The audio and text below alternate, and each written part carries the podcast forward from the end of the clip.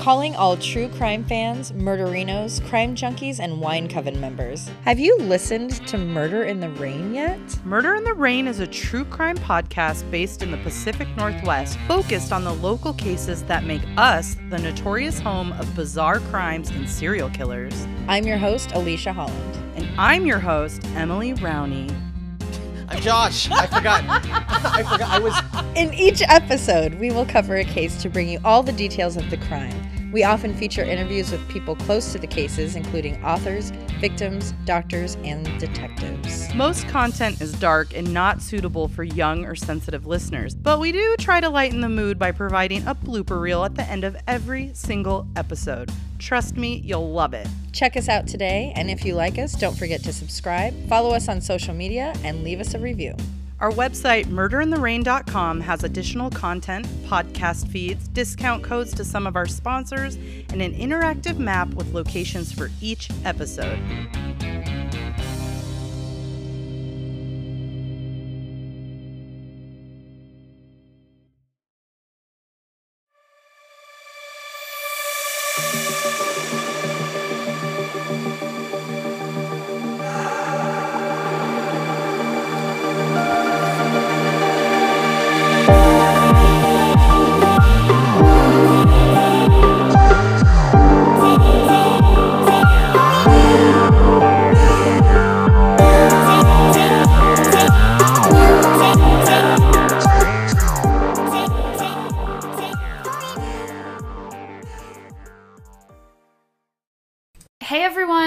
Welcome to Forensic Miles. My name is Miles. Hey guys, it's Sean. Forensic Miles is the unofficial companion podcast to the cult favorite show Forensic Files.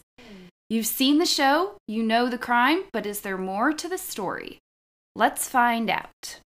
This one is a good one, and I'm really excited about it. It's a very interesting case, and there was definitely a lot that was not covered in the Forensic Files episode.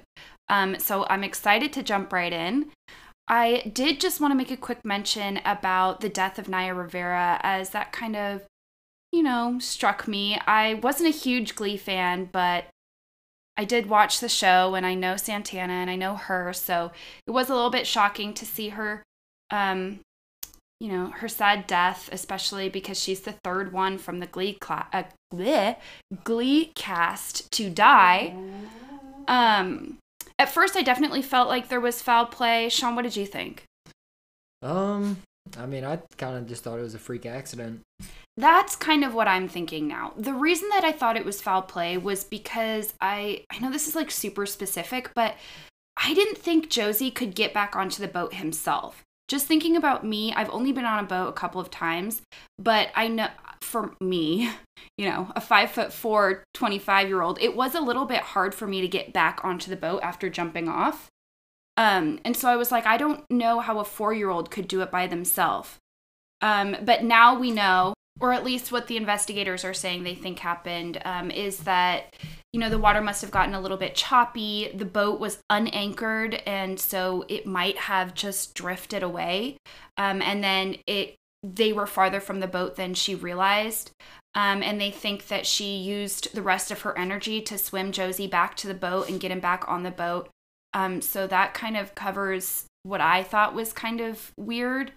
Um, and I'm thinking now it just seems like a really unfortunate accident. Yeah, definitely, definitely sad. Yeah, it's very sad, um, and it's a real sacrifice by a dedicated mother um, who was really just trying to protect her son. So, Yeah, you know, pretty incredible actually. yeah. Well, on that note, let's hop right into this episode. So, today we're covering the Forensic Files episode Dirty Little Secret. And I think for those of you who know what this episode is, you're going to be kind of excited. I did a little guess guess what episode we're covering on my Instagram and a couple of you got it. So, um I think you guys do know this case. The story of Martha, otherwise known as Jeannie Crutchley, and Joshua Ford was a romantic second chance tale of true love. In 1999, they met by pure chance. Jeannie was on a business trip and met Josh at a Christmas party in Boston. Jeannie was 49 in 1999 and had been married and divorced once. She worked in Virginia as an insurance executive accountant. Josh was a mortgage broker. He had also been married and divorced once, and he was in his 30s when they met. The age difference wasn't an issue for them. The two immediately hit it off, and Josh soon relocated to be closer to Jeannie. The couple was described as two people with the same personality. They were very, very much in love, um, and it was clear to everybody that they felt this way. Yeah, I mean, once uh, once you find somebody like that, um, it, the age difference doesn't really make a difference. At that point, it's just two of the same. Yep. And I think that Jeannie really found what she wanted in Josh. He was adventurous, he was kind, and they were really on the same path. They wanted the same thing. They dated for about two years before moving in together, and I've heard a couple different um, versions. In the Forensic Files episode, they say that they are married, um, but everywhere else, they say that they're quote unquote partners. So I don't it, it's not really important. They could be married and just have not changed their last names. Um, but I'm not really sure. But in the end, it's not really important. In May of 2002, Jeannie and Josh headed to Ocean City, Maryland for a little getaway over Memorial Day weekend. I guess one of Josh's clients or bosses lent him their condo, which sounds really nice. And they were really excited to go and just kind of have a little romantic getaway On the, The- beach. on the beach. Memorial Day, that sounds fun. Yeah. Um, the condo was at Atlantis Condominiums, and you know they set out for this relaxing three-day weekend. However, when the weekend was over, neither Jeannie nor Josh had shown up to work. Their coworkers were immediately worried. You know, Jeannie and Josh were not this kind of people. They were hardworking people. They showed up, they did their work, and they weren't known just to skip. Um, so it it was really surprising and shocking to their friends and coworkers when they didn't show up. On May 30th, their coworkers and friends called Maryland police and reported the couple missing. When police arrived at the condo, they found Jeannie's car parked in the parking lot. It was clear that the car had been there a while. Um, it- you know, this condominium was kind of close to the beach, and so they could tell the car had been there because a lot of sand had started to build up on the car and on the windshield. And they could you know they they could see that it- had not been driven in quite a while. When they entered the condo nothing was out of place. There was no sign of forced entry no sign of burglary. Jeannie's keys or car keys were there her clothes were there computer camera everything was still in the apartment but there was no sign of the couple Investigators asked neighbors if they had seen or heard anything strange, but unfortunately, no one would pro- no one could provide them with any additional clues. They said in the forensic files, you know, when you get a condo, it's a very private sort of vacation. Yeah. Um, so it, you know, you're not in a hotel where you're going to run into people in the lobby all the time. Um, so you know, it's not really unlikely for nobody to have seen anything. Yeah, and I think the cops mentioned too that based on the state of the condo, it looked like they had simply just gone out for a walk and, you know, were planning on coming right back. Right. They decided to run a background check and um, on the couple, and they found that they had last used their credit card on Saturday, May 26th, at a local sports bar called the Green Turtle. Investigators were able to track down a witness that placed both Jeannie and Josh at the bar, a man named Brian Namorato, and he was also with his wife that night. Brian said that the couple had been watching a Boston Celtics game when Jeannie and Josh came and sat right next to him. Josh was wearing a Celtics shirt, and the, the two couples immediately started having a conversation. Brian said that they talked for a couple of hours, and then Jeannie and Josh invited Brian and his wife to go to Secrets with them. Secrets is an extremely popular local bar where everyone kind of tends to end up when they're out in Ocean City. For Cincinnati, I'm thinking Mr. Pitifuls, but it's it's not quite like that, I don't think. Brian said that on any other occasion, he would have loved to join them, but on this particular night, he and his wife had plans and they ended up de- declining. A decision that, you know, still kind of haunts him to this day. The two couples parted ways, and Jeannie and Josh headed to the bus stop to catch a bus to Secrets. This bus ride would lead them not only to the bar, but ultimately lead to their brutal deaths.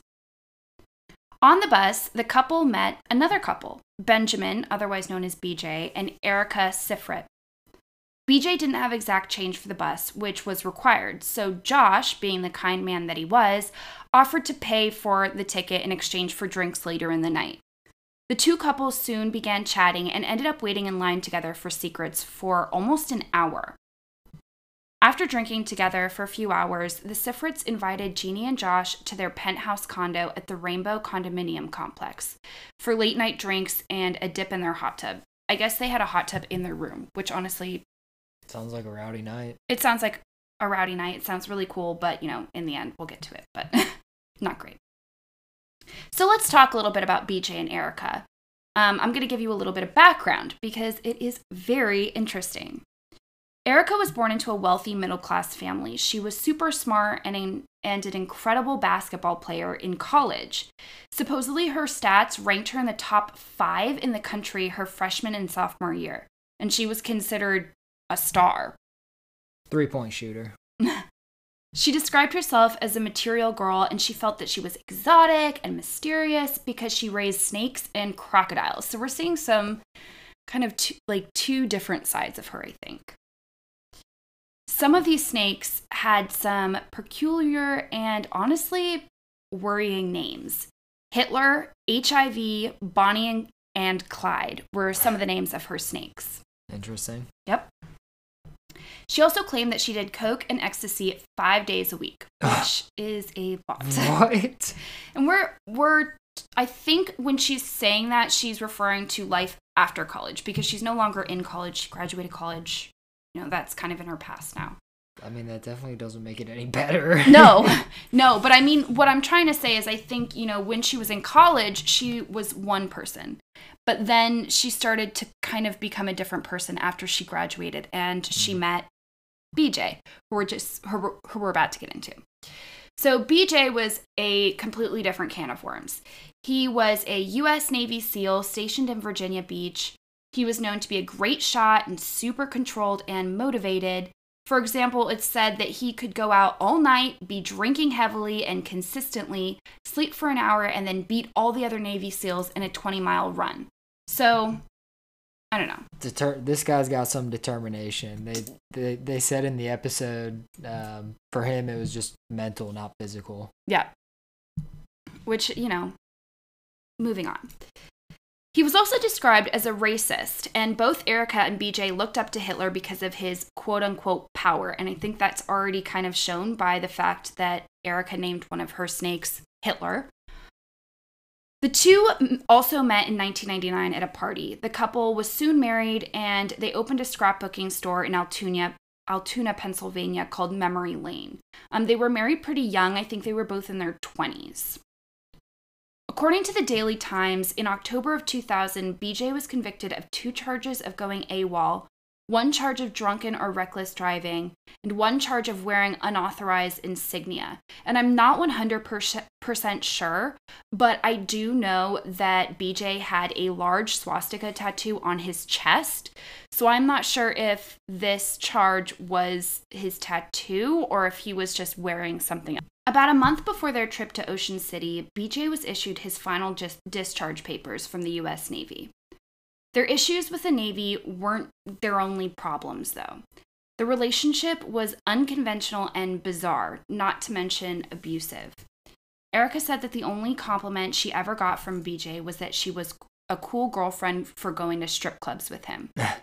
and the only gift he ever got her was a handgun. And this handgun, I believe, will come into play later.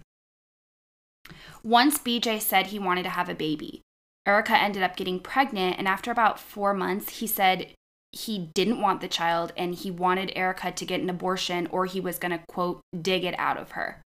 Um, and he later told her after the abortion that the only reason he wanted her to get pregnant was to see how far he would she would go for him. Wow. Yeah. So there was definitely abuse. And uh, I mean, we're just hearing Erica's side, so I'm not sure. Um, but these stories are really traumatic. Yeah, they definitely paint a picture of, of this guy's character. yeah. Although Erica's family described her as a nice girl, the couple seemed to constantly be looking for thrills. And they started off with things like burglary, but it soon seemed that they needed more. And what they mentioned in the Forensic Files episode is that this was kind of a issue in the bedroom that they were having issues in the bedroom and they couldn't figure out they want they were trying to figure out something to spice up their lives. And it was clear that um, bj liked thrills. And so they started to burglarize local businesses. Um, and then they moved on to something else. Unfortunately, Jeannie and Josh were in the wrong place at the wrong time and would fall victim to the Sifrit's disgusting games. BJ, Erica, Jeannie, and Josh made a quick stop at the Atlantis condos to pick up the um, Jeannie and Josh's bathing suits before heading to the Rainbow Condo penthouse. We'll never know exactly what happened that night, but I'm going to tell you a couple versions. The first one is what Erica said happened, and we have to keep in mind that Erica lied multiple times throughout this investigation about what truly happened, and she really tried to minimize her engagement in this crime. So, um, I'm going to first tell what she said happened, and then I'm going to say what the investigators think happened. Supposedly, everything was going fine for a while. Both couples were drinking, having fun. When Erica realized her purse, which had a gun and expensive jewelry, was missing. According to the Daily Times, there is a 911 call from Erica's shift, supposedly from Erica's shift, um, around, it's like early in the morning of May 26th. It's, I've seen two things. One said that it was at uh, 1 a.m., and the other said it was at 3 a.m., so I'm not sure, but I have to assume it's somewhere in between those two times. In the 911 call, the female, which is presumably Erica, says, uh, There are people in the house who I don't know my purse is suddenly missing. I'm afraid I'm going to have a robbery here. I'm upstairs in a bedroom. They don't know where I am. Oh. So the it goes on for a little bit longer. Um, and she actually asks for a callback number, but never calls back. So um, it's interesting. Later in her interview, she told police that Josh came up to the master bedroom while she was on the phone and started hitting her. This is obviously not captured on the 911 call. She said that she called for her husband, who quickly ran up to the room, Jeannie following right behind him. BJ then pulled a gun on Jeannie and Josh, who quickly ran into the master bathroom. Erica later said that BJ had then shot both Jeannie and Josh to death. Investigators believe that something a little bit different happened that night, though. They believe that Erica and BJ lured Jeannie and Josh to their penthouse. They believe that when Erica, quote unquote, lost her purse, it was all an elaborate game where the rules were only known by Erica and BJ. If the couple found the purse, they could live. But if they didn't, they would die. and I think the truth is is that there was no purse. There was no purse. Yeah. When Erica announced that her purse was missing, Jeannie and Josh started to help her look. But when it became clear that they weren't going to find it, BJ confronted them with a gun and accused them of stealing the purse. Erica and BJ then forced Jeannie and Josh to undress and prove that they hadn't stolen anything. Once they were undressed, Erica later said that BJ turned to her and said, quote, What are we supposed to do now? I'm just going to waste them? Cool. According to the doc- court documents, Erica's response to this was, quote, just do it. You got them naked, you put a gun to their heads, just do it. Unquote. Oh my gosh. Jeannie and Josh followed their orders, but then tried to save themselves and they ran to the bathroom and locked the door behind themselves. They tried to get away. Josh's palm print was later found on the bathroom window, showing that he had, you know, tried to open the window and and climbed out. yeah, but, but weren't they on the top floor though? They were in the penthouse. Jump out of the penthouse? I I don't know what he was planning. All he could think of was he needed to get out. But BJ began shooting through the bathroom door, and then, according to Erica, he shot Josh in the head, killing him instantly. So they shot through the door and then they opened the bathroom door, and that's where he shot Josh in the head. So there were four shots fired. The first two were through the door, one of them hitting Josh in a place that didn't kill him. The third shot was to Josh's head. Um, and then the fourth shot, I'll get to in a second. At this point, Jeannie is still alive, presumably trying to hide underneath the bathroom sink, which is one of those sinks that it's like a sink. There isn't any cabinets under it or anything. So, you know, she could have tried to hide under there. Erica shoots the fourth shot and misses. Whether it's intentional or not is unknown. From what we do know of Erica, it does seem that she would, you know, try and scare Jeannie by just shooting at her um, and just seeing her fear. Um, this bullet ends up going straight through the wall into the adjacent bedroom. Jeannie ultimately dies at Erica's hand. Um, Erica stabs her to death in the abdomen, which is important to keep in mind for later. Erica said that after the couple was murdered, she went to get paper towels to start cleaning up the blood. When she returned to the bathroom, tr- like big trigger warning here, BJ was in the bathtub with Jeannie and Josh's head floating around him. What? Yeah. It was just he cut their heads off and was chilling. In the bathtub with them. Wow. Yeah. In the Forensic Files episode, they kind of make it seem like he, you know, was in there and he pulls out the um, bullet from Josh's head and throws it at Erica. And we do know later that this uh, bullet from Josh was pulled out of his body. Wow. So it's very gruesome and it's very I mean, this guy was in the Navy. He had to have had like psych evals and stuff. Yeah. I don't know. It's not going to get any better anytime soon, though. Erica said that BJ actually asked her to take pictures of him holding the victims' heads. She declined. She thought that was too much. Uh. This is Erica's uh, confession to the police. I think this comes out a little bit later. I don't think it was during the trial, and I don't think it was during her interview. Oh.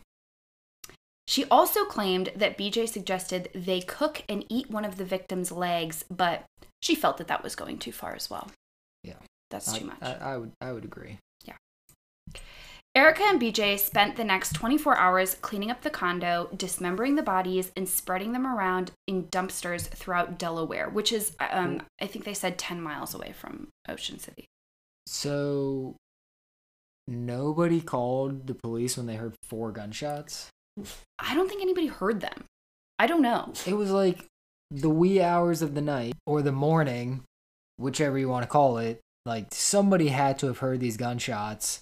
And also, if they didn't hear the gunshots, they were cutting up bodies. Like, wouldn't that smell? Honestly, I don't know. I they got rid of everything within 24 hours of the murder or quote unquote they got rid of everything. I guess if they just like So there weren't any bleach. yeah, and there weren't any decomposing bodies in the house. No, yeah, I guess so. Also, I've never been to a penthouse before, but I have to believe first of all they're super expensive. Secondly, I'm sure they have some kind of sound proofing if you're spending that much money, right? I mean, it's a gunshot. okay, that's Like, true. That's pretty loud. That's true. Either way, nobody reported it.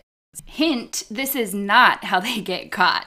We'll get into that later too. So, like I said, they take the pieces and they spread them around in different dumpsters in Delaware. They also head over to um, Home Depot and they buy a new door and they fix the door in the penthouse. And then, so, so, so they're renting this penthouse condo. yep, and in they go with just a door. yep. and nobody says, "Wait a minute, you guys are the guests. You're not maintenance. Why are you replacing the door?" Nobody questions it. I have no idea. I, I honestly don't understand. Um, but once they're done with the cleanup and fixing the door, they continue their vacation and start acting as if nothing happened. Erica went to get a new tattoo, a snake on her abdomen. She said she got it as a trophy to remember what she had done. The snake was in the exact place that she had stabbed Jeannie to death. Wow. This tattoo sparked the second compliment she ever received from BJ. He said he liked it because it reminded him of what they did. Wow. Yep. But you may ask, Miles, you're getting ahead of yourself. How were BJ and Erica caught? Well, let's get into that, why don't we? A little after midnight on May 31st, which is uh, four days after the murder, a silent alarm is triggered at a local Hooters. Hooters. Yep, What were they- Hooters. what were they stealing at Hooters? Well, I'm going to tell you. Police made their way over to the Hooters, assuming that it was a college prank of some sort. When they arrived, they found a Jeep parked out front and two people, a man and a woman, carrying stacks and stacks of Hooters merchandise, such as shirts, hats, hoodies, cigarettes, etc. And they were just filling the Jeep up with, with all of this stuff. They just really like Hooters. Well, they do. Who were the man and woman, you might ask? You got it BJ and Erica. So at this point, investigators know that Jeannie and Josh are missing, but they don't know what happened to them and they have not connected that BJ and Erica are involved. When they arrest BJ, he's so intoxicated that he asked the cop if he could just put all this stuff back and they could leave. and nothing happened. And they could just go home. Yeah, Let, let's just put it all back and ignore the broken No harm, no foul. windows and glass. Yep. Anyway, they found that both BJ and Erica were armed to the T. Police found a revolver. I think it's the same one that BJ gave Erica um, in her waistband. They found a handgun and a knife in BJ's waistband, and they found another gun in the car. As she was being arrested, Erica had an anxiety attack. This is something that she had in common. She had a lot of different mental health issues. Um, so this is not rare for her. And she asked one of the officers to go into her purse and grab her medication so that, you know, she could treat the anxiety attack. And that's when they got their first connection to the disappearance of Josh and Jeannie. In Erica's purse, they found both Jeannie and Josh's driver's license, which Erica kind of tried to brush off and say that they had just found them, which I guess is possible, but it's not what happened. They were able to get a search warrant for the penthouse, and when they arrived, one of the first things they saw was two bullets on the coffee table. They were used bullets and they had blood and tissue on them. Casual. Yep. In the sink, they found, in the bathroom sink, they found blood, hair, and tissue that all belonged to Jeannie and Josh. They were also able to test the rest of the bathroom and discovered that there was blood still in the tiles and underneath the shower, or like on the side of the shower, And a bullet hole. and a bullet hole in the wall. Definitely. because they fixed the door, they didn't fix the bullet hole. yeah. Uh, yeah. Good point. Yeah. They also found a stack of photographs. The first image on the stack was a picture of Jeannie and Josh at Secrets. This is the last known picture to have ever been taken of Jeannie and Josh. The picture showed Josh wearing a ring with a dragon on it on one of his fingers. Later in the stack of photos, dated after Josh and Jeannie were reported missing, there was a photo of Erica wearing that same ring on a chain around her neck. Creepy. Yes. She's What's got the tattoo and the ring. and just wait. What's more, they were able to identify the, that the bullets from the coffee table had blood on them from both Jeannie and Josh. One of them only had Josh's blood on them, and investigators presumed this was the one that was dug out of his body. Parts of the body were eventually recovered, um, and this is actually kind of amazing. Supposedly, Delaware has a super intricate and organized way of disposing of their trash. So they knew exactly where the body parts would be once Erica led them to, you know, the trash can that they brought it to. Erica later stated that they had planned to make necklaces out of the bullets. Wow. Yeah. I mean, yeah, I'm surprised she wasn't already wearing them on the one necklace she had Mhm. with the ring. Yeah. She said that they also had returned to Secrets to buy souvenir shirts to better remember where they had met the couple that they killed. Two weeks later, a tip came forward to the police from a woman who had an eerily similar experience with the Sifrits, but ended up living to tell the tale. Melissa Selling said her and a male friend met the Sifrits only three days after the murder. She said that they were invited to the penthouse, and when they were there, Erica announced that her purse was missing and that it had something very important in it and they had to find it. When BJ pulled the purse from under a cushion that Melissa had already checked, she knew it was all an insane game played by the couple. Luckily, Melissa made it out with her life, and the reason that she thinks she survived is because she didn't make a fuss, she didn't question, she just kind of went with the flow. Wow. Um, which personally, I don't Did they think pull I a gun on able- her? They did. They did pull a gun on her. So she was very lucky. Things could have gone a completely different way. Um, and it's surprising that they were about to do it again only three days after the first murder. And I think that shows that if they hadn't been caught, who knows what could have happened. They could have just been doing this day after day after day. So she said that he just pulled out the purse and then what? She like left? no she she didn't i didn't really read much more into the story um she said that he pulled out the purse and all she could do was just try and remain calm and try and get herself out of the situation Hmm. in the beginning erica tried to pin the murders on bj saying that she helped clean up the mess but she was in no way involved Ultimately, investigators realized that Erica may have been the one to order the killings and, at the very least, was just as guilty as BJ. In the end, Erica was convicted of first degree murder of Josh and second degree murder of Jeannie. She was sentenced to life in prison plus 25 years. BJ, on the other hand, got it quite a bit easier. Because they found so much of the evidence in Erica's possession the ring, the gun, etc. She had all the evidence with her when they were arrested. Um, they couldn't prove beyond a reasonable doubt that BJ was involved in in Josh's murder. He ended up being acquitted of Josh's murder and was convicted of second degree murder of Jeannie only eh, only and was sentenced to 38 years in prison. Hmm. Because Erica had all of those items, they dubbed her quote Little Miss Scrapbook, which I think is interesting because they owned a scrapbook store. Well, yeah. So it was clear that she liked saving those little things. Wow. The only motive that makes sense in this crime is that it was a thrill killing. The lead prosecutor described it as, quote, simply a means of entertainment, unquote.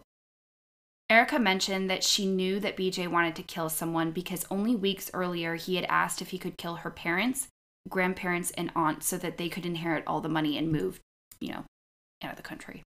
Her parents or his parents? Her parents. Ah. Her parents, her grandparents, and her aunt. He asked, like, hey, Erica, by the way, is it cool if I just kill everybody in your family? Yep. She said no.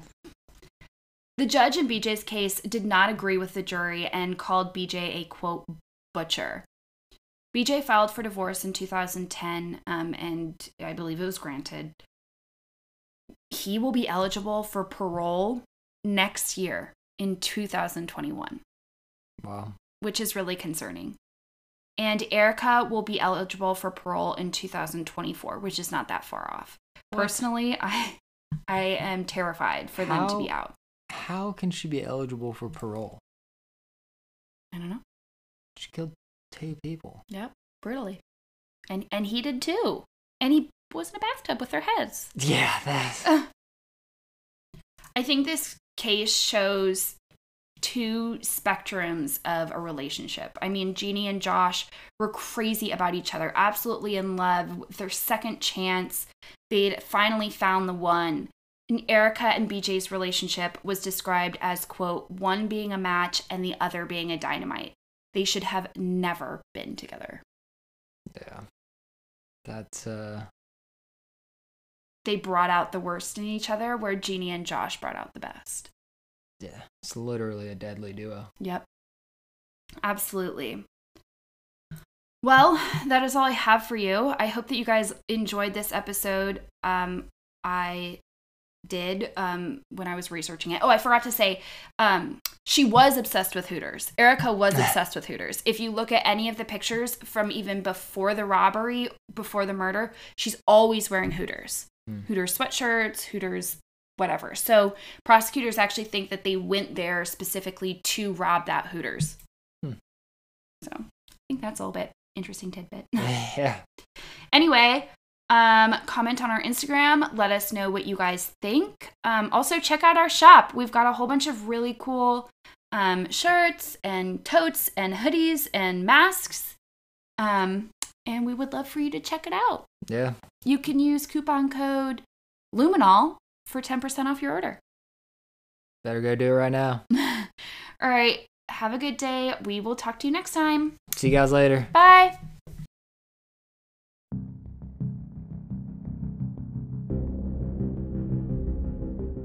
Hello, my name is Joe Schwartz, and I would like to take a moment to tell you about my podcast.